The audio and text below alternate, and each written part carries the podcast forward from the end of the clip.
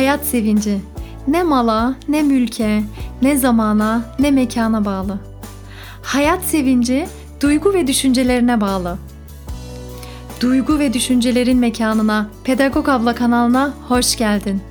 İsmim Ebrar Demir. Uzman pedagog olarak kaybettiğin hayat sevincini tekrar bulman için seni destekleyeceğim. İyi dinlemeler.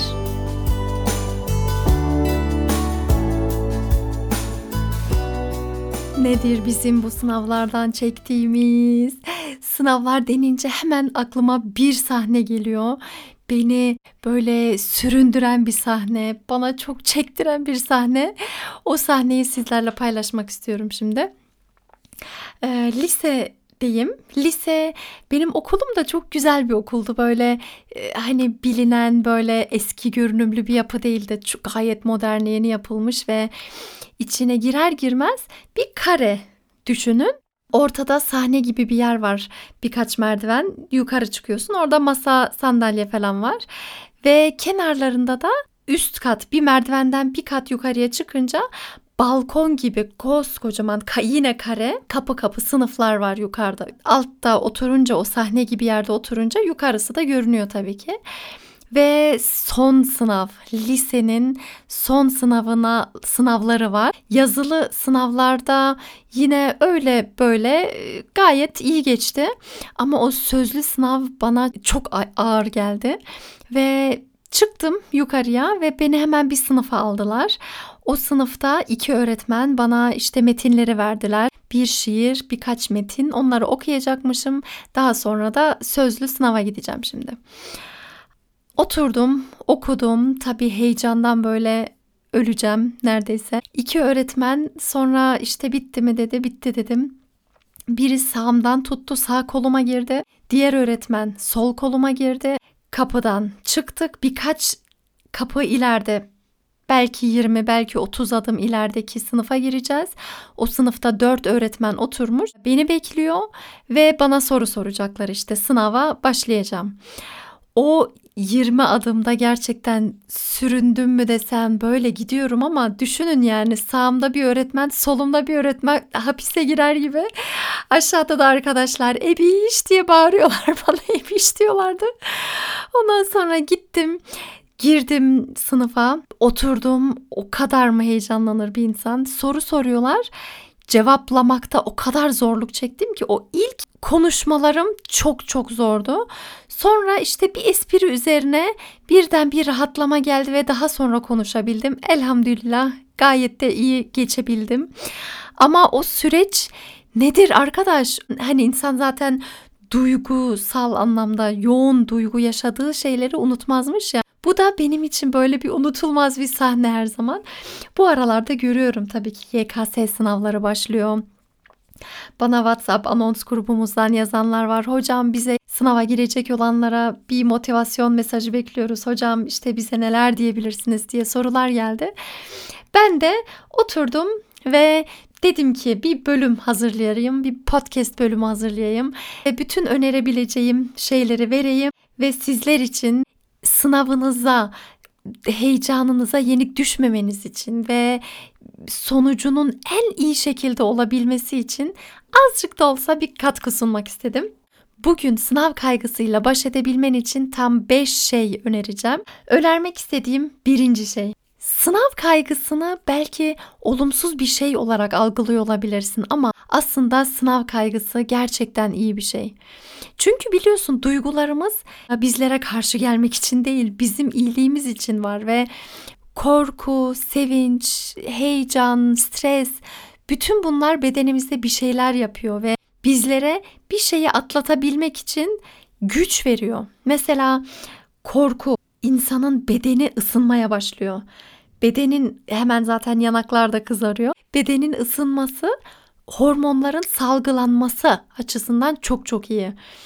Ve bu hormonlar da bizi cana getiriyor. Eylemde bulunuyoruz, hızlandırıyor bizi. Nefes ritmi değişiyor. Daha hızlı, daha fazla nefes alıyoruz ve kaslarımız daha fazla oksijen alıyor. Derken kalp atışları hızlanıyor ve bedenimiz, beynimiz daha fazla kanla doluyor. Bunların hepsi bizim için güzel şeyler. Belki daha uzun sürecek şeyleri hıp hızlı yapabiliyoruz. Ama tabii ki dezavantajları da var bu durumun. Mesela korku anındayken, stres anındayken düşünme becerim kısıtlanıyor. Korku esnasında beyninde kaydolan bilgiye ulaşmak sıkıntı oluyor. İşte bu zorlaştırıyor biraz sınavları belki. Bunun için ikinci önerim de şu. Sınav hazırlığını iyi yapmalısın. Sınav hazırlığını iyi yaptıktan sonra stresten dolayı her şeyi unutma ihtimalin azalacak inşallah. Peki sınava iyi hazırlanmak ne demek? Neler yapabilirsin? Örneğin ders çalışmalara zamanında başlayabilirsin. Hani bazıları diyor ya ben son haftalarda ders çalışabiliyorum, bekliyorum bekliyorum son haftada her şeyi bütün hepsinin üstünden geçiyorum falan. Evet hani stresten dolayı stres olduktan sonra daha hızlı çalışabilmek mümkün gerçekten ama bu şekilde ilerlediğin zaman o stres halindeyken düşüncelerin zaten bilgileri çağırmada sıkıntı yaşıyorken o zaman birden bütün bilgiyi unutma ihtimalin çoğalıyor. Bu yüzden biraz daha böyle uzun zamana az az bilgiyi yaymak daha mantıklı oluyor. Bunun haricinde ders planı hazırlayabilirsin. Neyi, ne zaman çalışacağım biraz gerçekçi olması lazım. Yoksa gerçekten planına uymayabiliyorsun yine ve planlı gitmek biraz daha avantaj olabiliyor. Hatta ne zaman ve nerede çalışacağım bunlar çok çok önemli. Bunlar herkes için bireysel. Mesela ben sabah namazlarından sonra otururdum lise döneminde. O 1-2 saat o kadar değerleniyordu, o kadar bereketleniyordu ki başkaları geceleri çalışabiliyor ve mesela müzikli çalışabilenler var. Ben müzik çalındığında çok fazla müziğe odaklanıyorum. Derse veremiyorum kendime kişiye bağlı. Ben nasıl bir yol izlemek istiyorum ve sürekli değerlendirelim. Bugün burada ders çalıştım nasıldı? Yarın yine burada mı çalışayım yoksa farklı şekilde mi? Derken ders çalıştıktan sonra bol bol ara vermek çok çok önemli. Çünkü ara verdikten sonra daha da bir e, güç topluyorsun ve topladığın güçle dersine tekrar kendini yine verebiliyorsun. Çünkü bir sürü şeyler okurken e, zihnimize giriyor. Bu zihnimize giren şeylerin düzenlenmesi lazım. Ve düzenlenmesi için aralar lazım. Hatta uykular lazım. Uyku o kadar önemli ki. Uykuyu kendin için kullanabilirsin. Örneğin alışveriş gidip eve geldikten sonra işte 10 tane torbayla geliyorsun mesela. Bu torbaları buzdolabına sıkıştırıp rahat etmiyorsun. Hayır. Torbalardan ürünleri tek tek çıkarıyorsun. Dolaba yerleştiriyorsun, düzenliyorsun. Ve zihnimiz de öyle bir sürü yeni bilgi geldi beynimize. Bunların düzenlenmesi lazım ve uykuda bunları düzenleyebiliyoruz. Biz uyuyoruz ama beyin çalışıyor. Bu yüzden bol bol ara vermek gerçekten çok çok faydalı. Tekrar etmek de çok önemli. Çünkü sık sık her gün biraz biraz çalışmayla birlikte bilginin sabitleşmesini yani beynimizde hafıza şeritlerinin oluşması ve beynimizde bağlantıların kurması ve bilginin otomatikmen gelmesini sağlıyorum. Her gün biraz biraz tekrarla birlikte aşırı bir şekilde bilgi pat diye gelebiliyor ve demiştik ya stres anındayken bilgiyi çağırmakta sorun yaşayabiliyoruz. Düşüncemiz biraz kısıtlanıyor. Dolayısıyla tekrar ne kadar çok tekrar yaparsan bilgi o kadar çok zihnimize yerleşir. Ve ne kadar çok tekrar yaparsan zihnimize yerleşen o bilgiyi çağırmamız da daha kolaylaşır. Çünkü otomatikleşiyor. Tekrarlar da yapıldıktan sonra şu da önemli. Ders çalışırken mesela takıldığın bir husus var. Dönüp dolaşıp bunu ben niye yapamadım, niye çözemedim diye kendi kendini yeme. Bırak, bırak oraya git başka şeylerle uğraş. Bu o kadar etkili bir yöntem ki yine biz üniversitede işlemiştik işte maymunlarla yapılan bir deney vardı. Maymun orada çubuklarla bir sorun çözmeye çalışıyor. Bir şey yapıyor, ediyor, çeviriyor, olmuyor bir türlü. Arkada bir olaylar oluyor. Oraya gidiyor, uğraşıyor. Döndükten sonra pat diye sorunu çözebiliyor. Ve bu biz insanlar için de geçerli. Ben mesela şeyde çok fark ediyorum. Bir şeyle mesela uğraşıyorsunuz, organize etmeye çalışıyorsunuz, oturtamadığınız bir şeyler varsa namaz esnasında ben de çok fazla geliyor. Mesela tam namaza daldığında ha şu da vardı değil mi? Ha doğru falan derken hop sorun çözülüyor mesela veya bambaşka bir şeyler yaparken de beyin, zihin aslında bir şekilde çalışıyor yine ve ara vermek, kuluçka vakti diyorlar ya kuluçka arası vermek çok çok önemli. Ve olumlu düşünmen gerekiyor. Kendi düşünce yapılarına odaklanarak biraz böyle gözlemleyebilirsin. Düşünce yapıların tam olarak nelerdir? Mesela şunu mesela kesin başaramayacaksın. Bunu da yapamadıktan sonra iyice böyle olacaksın. Evde kalacaksın. Bu olacak, bu olacak gibi içten içe korkuyla hareket ediyorsan orada bir dur diyebilirsin kendine. İçten içe ne olmasını istiyorsak onu oluşturmamız lazım. Sınavı başarmak mı istiyoruz? O zaman sınavı başardıktan sonra böyle böyle yapacağım. Tabii ki sınavı başarmama gibi bir ihtimal var ama ben o ihtimale tutunmak zorunda değilim. Duygular da öyle. İçten içe hangi duyguyu oluşturursam o duyguları etrafta görüyorum ve onları çekiyorum kendime. İçimizdeki bilinç altına gönderdiğimiz resimler, cümleler, bu cümlelerden oluşan resimler çok çok önemli. İçten içe olumlu düşünmen gerekiyor. Bu konuda kendi kendine antrenman edebilirsin. Her mesela yatmadan önce başardıktan sonra ne yapacağını planlayabilirsin. Başardığında o duygu veya sınav esnasında sınavım en güzel şekilde geçerse nasıl olur? Duygusal anlamda duygularını düzenleme anlamında bu çok çok faydalı olacaktır bu yöntem.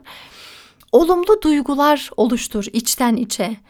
Olumsuz duygular gelebilir arada bir eyvah ama yapamayacağım gibi duygular gelince yine kendini tamam bu duygular bu düşünceler de var ama olumlu olursa da böyle olur. Sürekli kendini olumlu olana yönlendirmelisin gerçekten. Çünkü insan içten içe oluşturduğu resimleri gerçekten hayata çekiyor. Bu sebeple olumlu düşünmek demek şu demek aslında. Bilinç altına çağırmak istediğin durumu, yaşamak istediğin durumu gönderiyorsun ve bilinç altından da güç alıyorsun. Ama bilinç altına işte kaygılarını gönderince kesin olmayacak, ben yine başaramayacağım, ben yine yapamayacaktım, biliyordum zaten gibi cümlelerle olumsuz resimler gönderirsen bilinçaltına o zaman da seni aşağı çeken bir hale gelecek. Çünkü bilinçaltımız olumlu olumsuzluk ayırt edemiyor. Sen ne gönderiyorsan onu sana sunuyor. Olumlu düşün, bilinç altına her gün yatmadan önce sınavın en güzel şekilde geçerse nasıl geçer? Bunları zihninde canlandırarak inşallah çok güzel resimler oluşturacaksın bilinç altında ve bu resimler sana güç olarak geri dönecek inşallah. Üçüncü önerim şu. Sen sınavdan bağımsız bir şekilde değerlisin. Her halinle değerlisin. Şunu düşünüyor olabilirsin. Sadece sınavı başarırsam değerli olurum ama sınavı başaramazsam yine ben başarısız, değersiz bir insan olacağım. Hayır, kariyerin seni daha değerli yapmaz. Mezuniyetin de seni daha değerli yapmaz. Kazandığın para seni daha değerli yapmaz.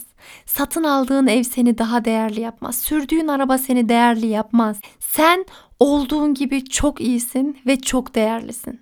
Bu dönemlerde anne baba da tabii ki bazen anne babanın kaygısı, bazen etrafındaki insanların kaygısı senin kaygından daha fazla oluyordur eminim. Ve onların kaygısını da çekmek zorunda kalıyorsun.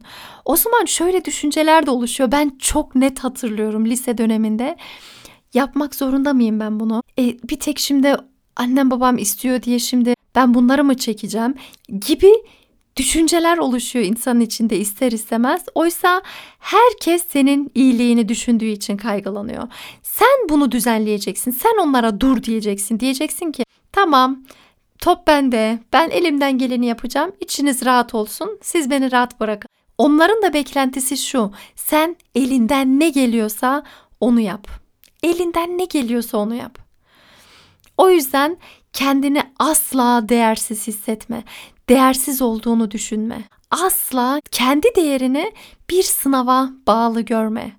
Çünkü kendini kendi değerini bir sınava bağlı gördüğün zaman o zaman sınav kaygın daha da yükselecek. Çünkü ben sadece bunu yaparsam değerli olurum gibi doğru olmayan düşüncelerle hareket edeceksin. Sen insan olduğun için aşırı şekilde değerlisin. Hatta bu dünyada en büyük sorumluluk sahibisin. Allah'ın sevdiği bir kulusun. Allah'ın muhteşem bir şekilde yaratmış olduğu organlarının mucizevi bir şekilde çalıştığı bir bireysin. Bunu asla unutmamalısın. Ve olduğun gibi iyisin. Elinden geleni yapmaya çalışıyorsun bu kadar. Dördüncü önerim stresi azaltan yöntemler uygulayabilirsin. Örneğin nefes egzersizleri vardır. En zor anında içine yönelebilirsin ve şöyle bir yoklayabilirsin. Ben neremde heyecanı hissediyorum. Şu an içimde ne olup bitiyor? Bu heyecan karnımda bir ağrı olarak mı gösteriyor kendini? Ya da ellerde mi ter var ve eklemlerimde bir ağrı mı var? Ya da boğazımda mı hissediyorum? Tam olarak bedenimde ne oluyor? Ve o yeri düşünüp derin nefes alıp vermek. Tamamen nefesine odaklanmak çok çok faydalı. Bunun haricinde şu da çok faydalı. Düşünceni başka bir yere yönlendirdiğin anda heyecanın gidiyor. Çok ilginç ya. Gerçekten ben yine bir sınavda yüksek lisans sınavında sanırım sözlü yine sözlü bak ben hep sözlülerden çekmişim. Sözlüler bana beni zorlayan sınavlar hep sözlüler olmuş. Bekliyorum şeyde kapıda profesör işte yine birkaç profesör içeride beni bekliyor ve ben heyecandan öleceğim. Bir de hamileyim 8 aylık. Böyle düşüp bayılacağım hissediyordum zaten. Derken oradan iki kişi geldi. Fark ettiler benim kötü olduğumu. Sordular. Ben de anlattım işte böyle böyle. Heyecanlıyım birazdan sınavım var falan. Ondan sonra onlar bana bambaşka bir şey anlattılar. Kendi başlarına gelen bir şey anlattılar. İşte üniversitede çalışıyorlarmış, yeni başlamışlar falan. Ee, Almanya'dayım tabii. Şey lise dönemim de Almanya'daydı. Bu yüzden Türkiye'deki sistemden biraz farklı olabilir. Ama duygularımızda hiçbir farklılık yok. Duygularımız aynıydı. Derken onlarla konuştuktan sonra bir rahatladım, bir rahatladım. Çünkü düşüncem, yoğunlaştığım yer heyecanım değildi. Yoğunlaştığım yer onların yaşantısıydı. Derken profesör beni içeriye çağırdığında o kadar rahat bir şekilde içeri girmiştim ki düşünceni değiştirdiğin anda duyguların da değişiyor.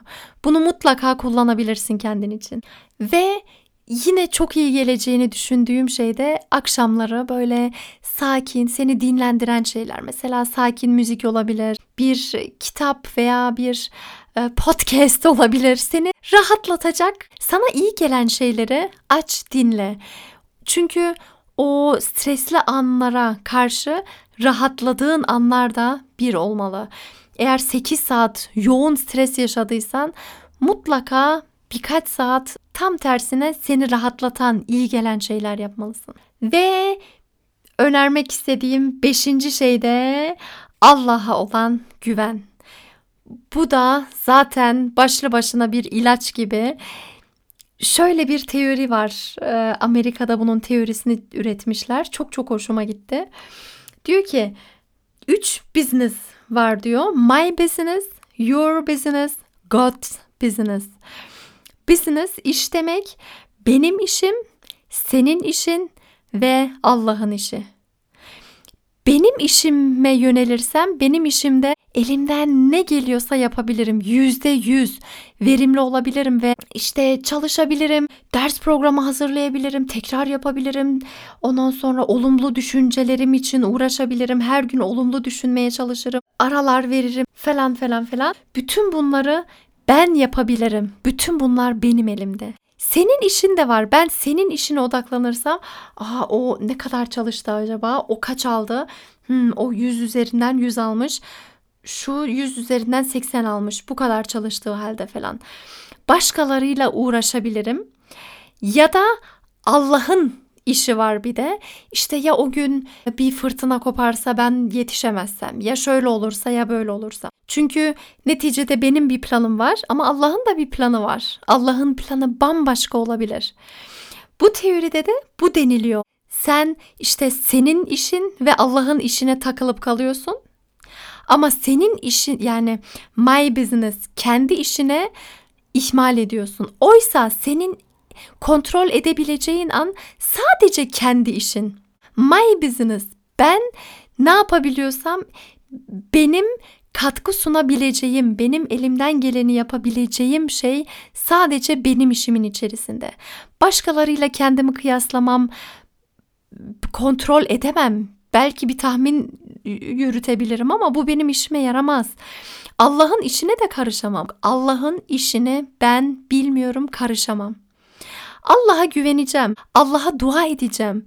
Olumlu düşünceler demiştim ya, olumlu düşünceleri oluştururken dua o kadar önemli bir şey ki Allah'tan isterken en güzelini istiyorum. İnanarak istiyorum. Allah'ın bana beni duyduğunu bilerek istiyorum. Duanın duyulmasını bir yere bırak. Benim bunu Allah'tan istemem bile bana iyi gelecektir. Bu yüzden bizim my business'e odaklanmamız gerekiyor. Ben ne yapabilirim? Kendi sınavıma hazırlanabilmek için, kendi sınavım için neler yapabilirim? Elimde olan şeyler neler? Buraya odaklanabilirim ve ve son önerim de tam da bu. Ben kendi işime odaklanacağım. Ben elimden ne geliyorsa onu yapacağım. Ben en iyi şekilde hazırlanacağım ve Allah'a güveneceğim. Bu şekilde sınava girmen seni çok çok rahatlatacak diye umuyorum. Kısaca bir tekrar etmek gerekirse birinci önerim şunu unutmamalısın. Kaygılarına, korkularına karşı savaşma. Korku güzel bir şey. Korku seni daha çok çalışmana ve kısa sürede daha fazla iş çıkarmana yardımcı olacak inşallah. Ama bil ki bilgiyi çağırma işlemi biraz yavaşlayabiliyor. Bu sebeple ikinci önerim sınava olan hazırlığını çok çok iyi yapman gerekiyor. Üçüncü önerim sonuç ne olursa olsun. Asla değerini sınava bağlama. Sınavımı yaparsam değerli olurum diye düşünme. Bu yolu gidebilirsem, bu yolu gitmeyi başarabilirsem değerliyim yoksa değersizim. Asla bu düşüncelere kapılma. Dördüncü önerim stresi azaltan yöntemler kullan. Nefes egzersizi gibi, e, düşünceni değiştirerek heyecanını atlatabilmek gibi. Ve beşinci önerim de Allah'a güven. Kendi işin için elinden ne geliyorsa hepsini yap. Yüzde yüz yapabileceğin en çoğunu yap. Başkalarının işiyle fazla uğraşma, fazla vakit harcama ve Allah'ın işine de karışma. Allah'a sonsuz güven, Allah'a dua et, Allah'tan en güzelini dile ve bekle. Bu şekilde gireceğin sınavda elinden ne geliyorsa yaptıysan, Allah'a güvendiysen ve başkalarının işiyle fazla vakit kaybetmediysen Allah'ın izniyle sınavının en güzel geçeceğine inanıyorum ben. Allah yardımcın olsun. sınav kaygısına yenik düşmemende, sınavının en iyi bir şekilde geçmesinde benim de birazcık katkım olursa çok çok sevinirim. İnşallah iyi geçecektir. Bu konuyla ilgili geri bildirimlerinizi mutlaka bekliyorum. Benimle paylaşın. Sınavınızın nasıl geçtiğiyle ilgili ve hangi teknikleri uyguladığını ve hangilerinin size iyi geldiğini benimle paylaşırsan çok çok sevinirim. Bunun haricinde elbette şu faktör de var tabii ki yakınların, sevgili anneler, sevgili babalar sizler de dinliyorsanız eğer çocuklarınız zaten streste, çocuklarınız zaten kaygılı, kendi kaygılarınızı da çocuklara yansıtmayın lütfen. Çocuklarınız için yapabileceğiniz en güzel şey şu. Onların akademik anlamda zaten elinden geleni yapacaklardır. Sorumluluğu kendilerine verin ve siz duygusal anlamda onu rahatlatmaya çalışın. Duygusal anlamda onun sevdiği şeyler yapın, ona güzel sözler söyleyin, onu rahatlatın, kaygınızla boğmayın ve son olarak da sınava girecek olan herkese bu videoyu paylaşırsanız çok çok sevinirim. Destekleriniz için teşekkür ediyorum. Allah yardımcınız olsun. Bizler de dua edelim inşallah. Sınav gününe kadar sınava girecek olan bütün gençlerimize, bütün yetişkinlerimize biz de dua edelim inşallah. Rabbim yardımcınız olsun. Rabbim en güzel sonucu vermeyi nasip eylesin. Ve kendinize çok çok iyi bakın. Sevgilerimle Ebrar Demir